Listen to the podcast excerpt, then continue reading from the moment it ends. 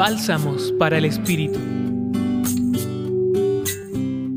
A lo largo de los años, nuestras vidas atraviesan momentos de dolor y de tristeza, de desconfianza y de incertidumbre, de miedo y de soledad que nos conducen a explorar las partes más profundas y desconocidas de nuestro ser. En estos momentos de desolación, en los que sentimos con mucha fuerza nuestras propias cruces y las del mundo, es muy difícil vislumbrar la luz y confiar en que después de la tormenta encontraremos la calma y la consolación. En este sentido, el Evangelio de Lucas que compartimos hoy nos hace testigos del conmovedor encuentro que tuvo Jesús con sus discípulos tres días después de su crucifixión.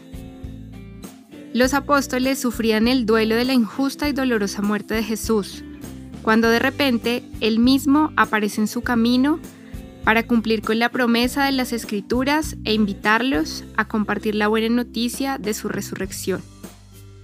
En el contexto de nuestras vidas, este Evangelio nos invita a confiar el presente y futuro de nuestras vidas en la voluntad perfecta de Dios, quien con amor y misericordia nos acoge siempre en sus brazos para ayudarnos a navegar nuestras mayores dificultades y acompañarnos en nuestro propio proceso de resurrección. La sabiduría en las palabras de Jesús nos recuerda el poder curativo de nuestra fe en los designios de Dios.